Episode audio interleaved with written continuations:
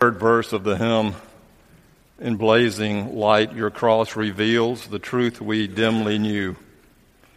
What trivial debts are owed to us, how great our debt to you. This morning, I would like to speak about that debt and indebtedness and how we respond to it in our lives. I was watching television last week, and Tim Cook, the CEO of Apple, was being interviewed when they just came out with their, all their new technology equipment. And he said something that I remembered. Our mission in life is to give you something that you don't know you wanted, but after you get it, you couldn't understand how you lived without it. It seems to me that the mission of the church is to give you something that you didn't know you needed, but after you have it, you don't understand how you lived without it. And what it is we need most is the awareness of how we have been forgiven and how we are now called and able to forgive each other. Beginning in the 18th chapter of Matthew's Gospel, verses 21 through 35. Jesus tells a parable about what that debt is that we have within us. And I hope that we can have ears to hear it in a new way. Peter came up to Jesus and said, Lord, if a member of the church or a brother or sister sins against me, how often should I forgive? As many as seven times? And Jesus said to him, Not seven times but I tell you, seven times 70. For this reason, the kingdom of heaven may be compared to a king who wished to settle accounts with his servants. When he began the reckoning, one who owed him 10,000 talents, that's about 100,000 bucks, was brought to him, and as he could not pay, his Lord ordered him to be sold, together with his wife and children and all his possessions, and payment to be made. So the servant fell on his knees before him, saying, Have patience with me, and I will pay you everything. And out of pity for him, the Lord of that servant released him and forgave the debt. But that same servant, as he went out, came upon one of his fellow servants who owed him ten bucks. And seizing him by the throat, he said, Pay what you owe. Then his fellow slave or servant fell down and pleaded with him, Have patience with me, and I will pay you. But he refused. Then he went and threw him into prison until he could pay the debt. When his fellow servants saw what had happened, they were greatly distressed, and they went and reported to their Lord all that had taken place. Then his Lord summoned him and said to him, You wicked servant, I forgave you all the debt because you pleaded with me. Should you not have mercy on your own fellow servant as I had mercy on you? And in anger, his Lord handed him over to be tortured until he would pay his entire debt. So my heavenly Father will also do to every one of you if you do not forgive your brother or sister from your heart. This is the word of the Lord. Apparently, we are hardwired for the need for justice and fairness, the scales of justice to be balanced. And we keep a written or an unwritten tally sheet about most of the people in our lives and institutions, whether it's biological, evolutionary, uh, or psychological or spiritual. Uh, we have these, this human thing in us that unless there's, for some sociopathic reason, things are not fair, we don't know what to do. Now, fairness helps keep community together, uh, but Stephen still, we keep that running balance sheet. Uh, marriages always do it, the assets and the liabilities. And if you don't make enough, uh, uh you know, savings uh, uh, account entries, then you get out of whack and the marriage gets in trouble. It, it turns out that since we live with this sort of balance of justice and fairness thing, the quickest way that we know how to make uh, things back into uh, balance is through exacting a price. Revenge, someone wrongs us, we have to get our pound of flesh. we carry the grudge. Retribution has to happen. Every Christmas in our house, when the girls were young, um, we would run down as early as we could to see what Santa Claus had brought and to make sure that each had a chair, to make sure that it looked as much as even as it could. Because inevitably, the girls would come down to look at uh, what Santa had brought, and, and, and they would look at their stuff, and only within seconds they'd turn around and start looking at their sisters to make sure that it was fair. In fact, it wasn't just when they were little, by the way. Um, some of that behavior still happens, and not just at Christmas. Can you imagine? If you've ever grown up a parent, you realize that this conversation with a child or children about fairness is always before you. How many times have you heard the whine? It's just not fair. It's not fair that I can't wear those clothes. It's not fair I can't go to that party. My curfew is not fair. It's not fair. I have to do all those chores. My friends don't have to do them. And if you're a good parent, you sit down patiently with your children and you try to explain to them that sometimes things may not seem fair, but in the end, hopefully, by God's time, they will be. And if you're less than patient, you probably scream out, You're right. Life's not fair. Get over it. But are adults really that different? We all keep score on our balance sheets, and they are carefully devised the assets and the liabilities.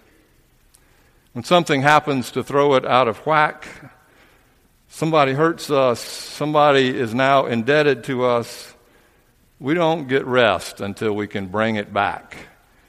And we'll, as I said, grab our pound of flesh in order to do it. It's not only us, by the way. They've done studies on chimps. They've, asked, they've given chimps food, grapes on the one hand and pieces of cucumber on the other. Two chimps asked to do a task. They gave one chimp the grapes. Chimps love grapes, apparently, and the other chimp the cucumbers. Chimps eat cucumbers, but they don't love them. After about two times, the chimp that was getting the cucumbers refused to do his task anymore because he was watching the other chimp get grapes. He knows what's fair. And then if they continued that experiment, the chimp that was getting grapes chose not to eat them anymore because he knew it wasn't fair that his friendship wasn't getting grapes too.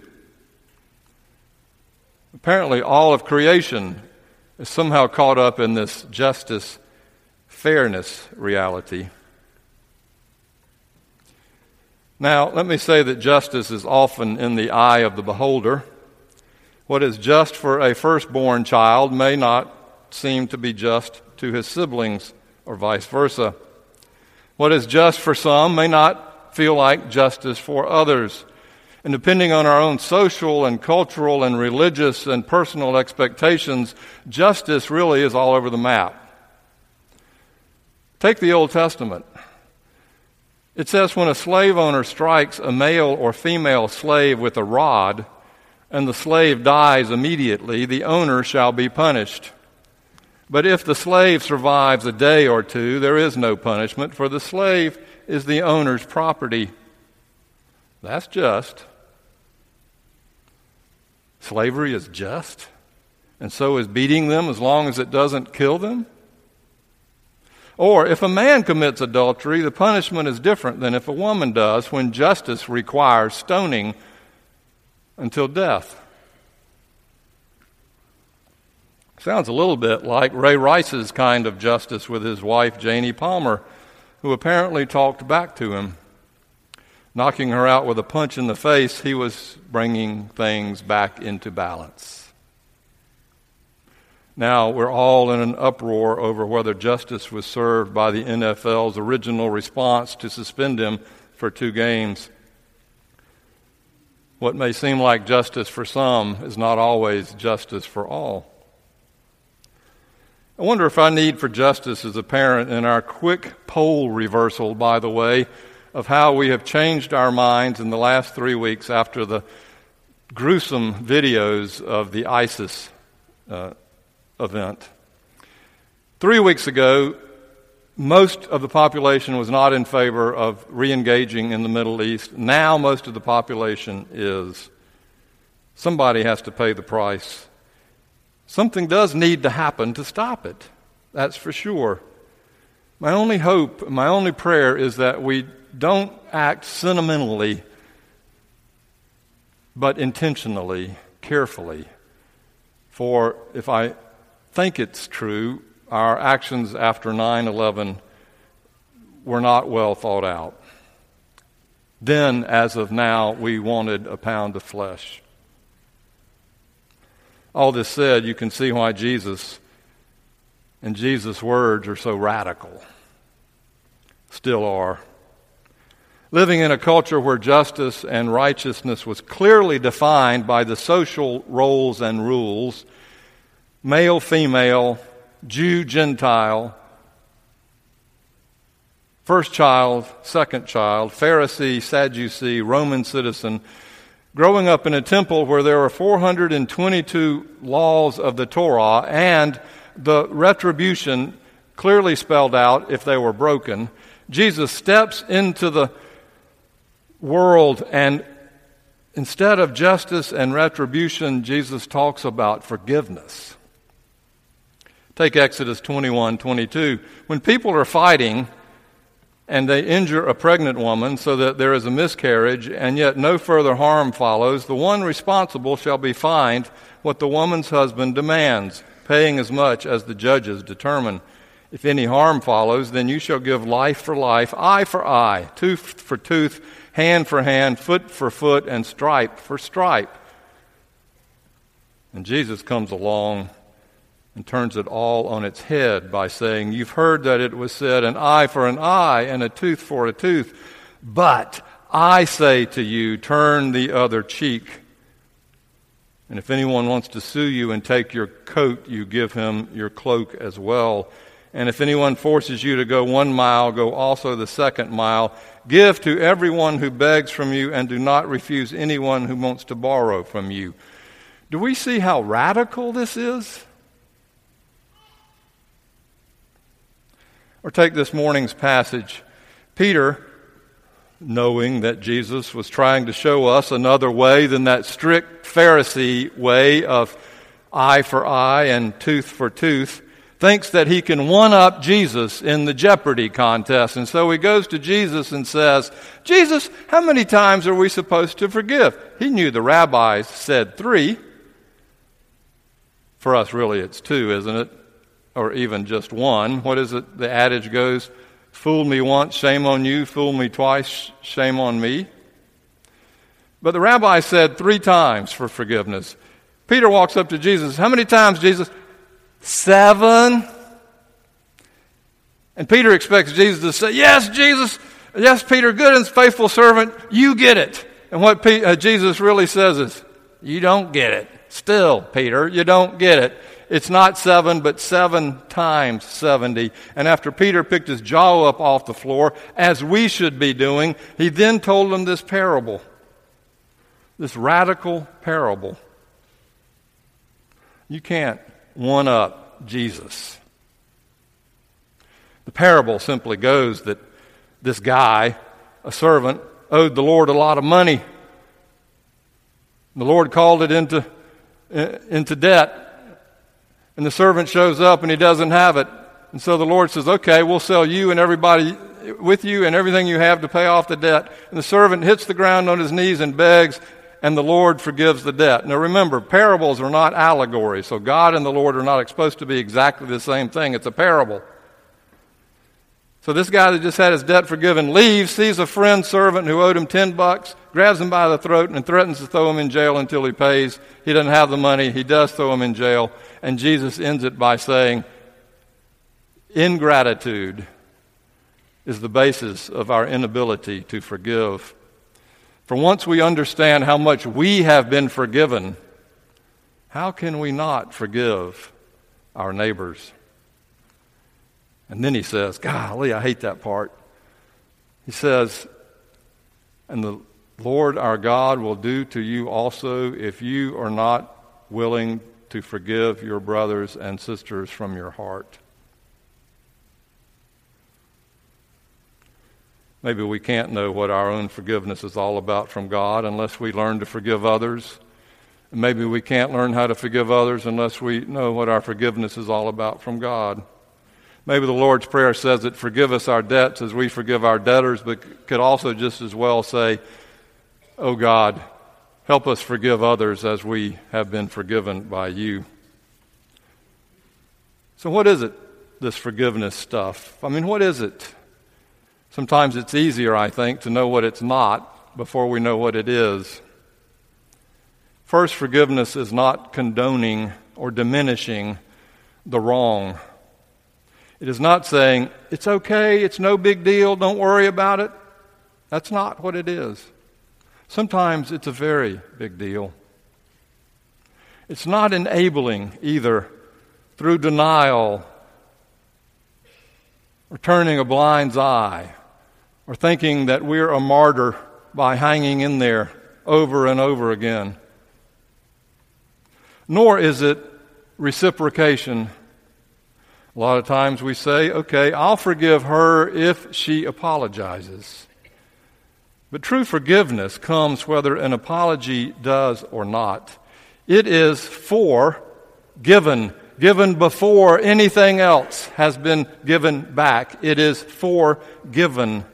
It comes first without any expectation of response.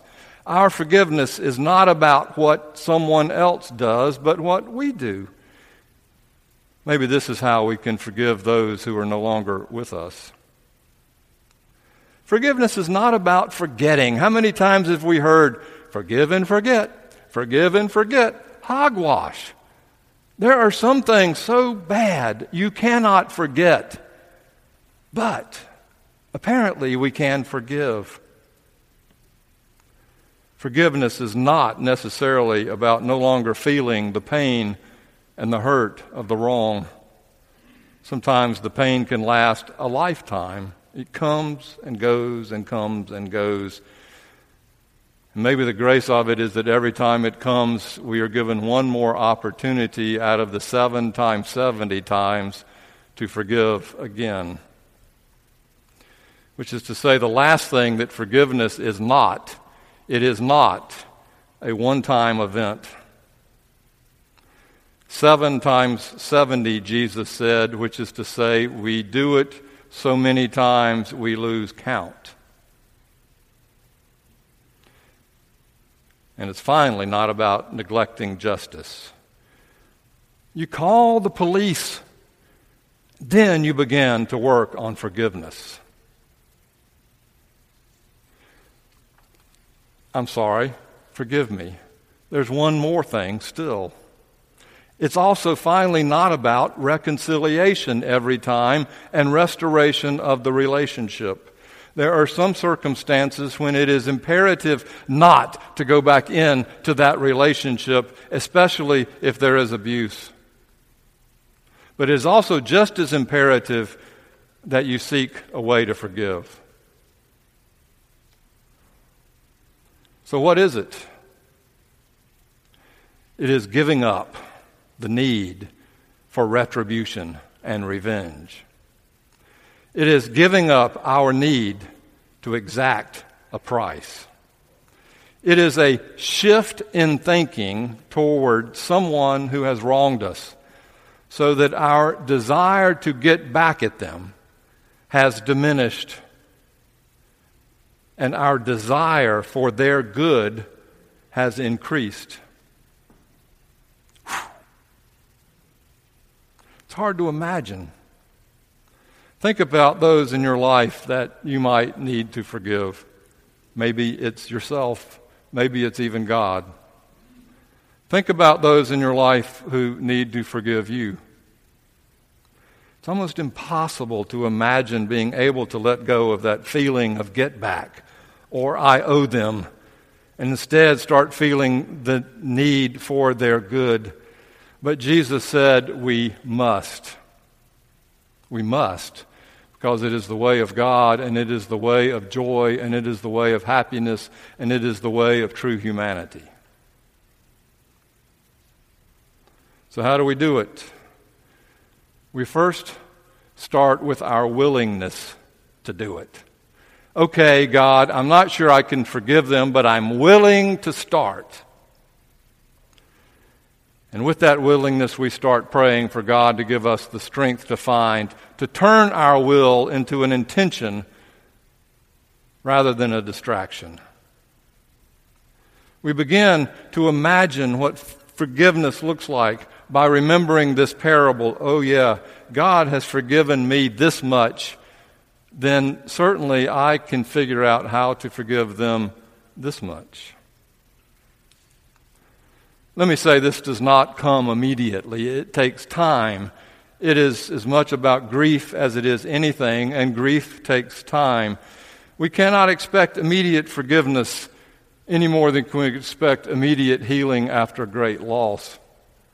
One of my daughters hates conflict, and so anytime something happens that she perceives as her fault, she runs to one of us and says, I'm sorry, I'm sorry. It's not so much now as it used to be. What she wants to do is, is to clean it up and get out of the conflict because she just can't deal with, with the stress of it. But sometimes uh, someone was telling me a brother hurt his little three year old sister and then he went to apologize to her and she said, I don't want your sorries. It takes time. Sometimes our unwillingness to forgive someone is the only apparent power we have left over them. At least we believe it is. But in reality, it's we who are giving power back to them. Because our inability to forgive only eats away at us until we forgive them, we are never released from that. They still have the power. One more technique besides prayer that is helpful, and that is that the best way, I think, to begin forgiveness is to start feeling the incredible love of God that is real to us and in our hearts. We fill our hearts up with this love of God like a balloon. And then we imagine that person we're having trouble forgiving, and we imagine that love in us simply being transferred from our full heart into their heart we imagine love, our love heart, going into their heart. And what happens, of course, is in imagining that, something has changed. A woman named Sujatha Baliga, who is now the director of the National Restorative Justice Project, was the youngest child of Indian immigrants. She grew up in Pennsylvania. As far back as she could remember, she was abused in every worst way by her father. In her early teens, she started dyeing her hair purple and cutting herself because of her self loathing. She thought the reason she hated herself was because she was an immigrant in a suburban world. But when she turned 14 years old, two years before her father died, she realized, she came to consciousness what her father had done to her. Despite her tormented childhood, she excelled in school and ended up at Harvard Radcliffe, wanting to get a uh, go to law school so she could then begin to prosecute child molesters. After college, she moved to New York. She worked with battered children uh, and women, and she met a boy who won a fellowship to Mumbai, India, so she went back with him. While in New York, she had had plenty of therapy in hopes of getting over her abuse. But when she moved to India, she had a breakdown. She knew that she had to get herself together if she was going to make it into law school. And so she began to ask around where she could get help.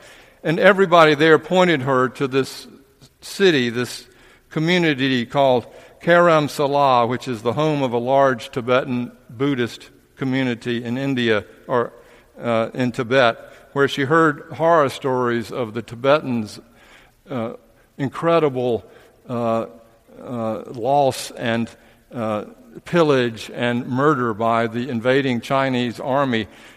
And she couldn't understand it because she heard these stories, yet uh, everyone was, was doing fine. So she asked him, How can you even be standing? Why are you even smiling after what you've been through? And everyone would say the same thing forgiveness. Then the family she was staying with told her uh, about uh, that some people would write a letter to the Dalai Lama uh, for advice and suggested she try it. So she did. She wrote her later, letter saying that her anger was killing her, but it motivates me to work for justice. So, how do you work on behalf of the oppressed and abused people without anger as a motivating force? She dropped the letter off at a booth and was told to come back a week later. When she did, instead of getting a return letter from the Dalai Lama, she was personally invited to sit with the Dalai Lama for an hour. He gave her two pieces of advice. The first, no surprise, was to meditate. She did, or she said, I can do that. The second, he said, was to align herself with the enemy and to consider opening her heart to them. She laughed out loud in his face, saying, I'm going to law school to lock these guys up. I'm not aligning myself with anybody. Then he reached over and gingerly patted her on the knee and said, Okay, just meditate. When she returned to the U.S., she signed up for a 10 day intensive meditation class. And on the final day, she had a spontaneous experience of total forgiveness for her father. She described it as a complete relinquishment of anger, hatred, and the desire for retribution and revenge. Now, instead of justice, her life's work is about forgiveness. Instead of anger motivating her, it's grace and love that does so. This is what Jesus wants us to know. By God's grace, all things are possible, even if it takes so many times we lose count.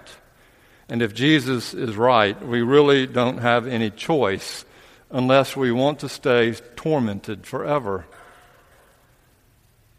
May these words be for us a transition. Amen.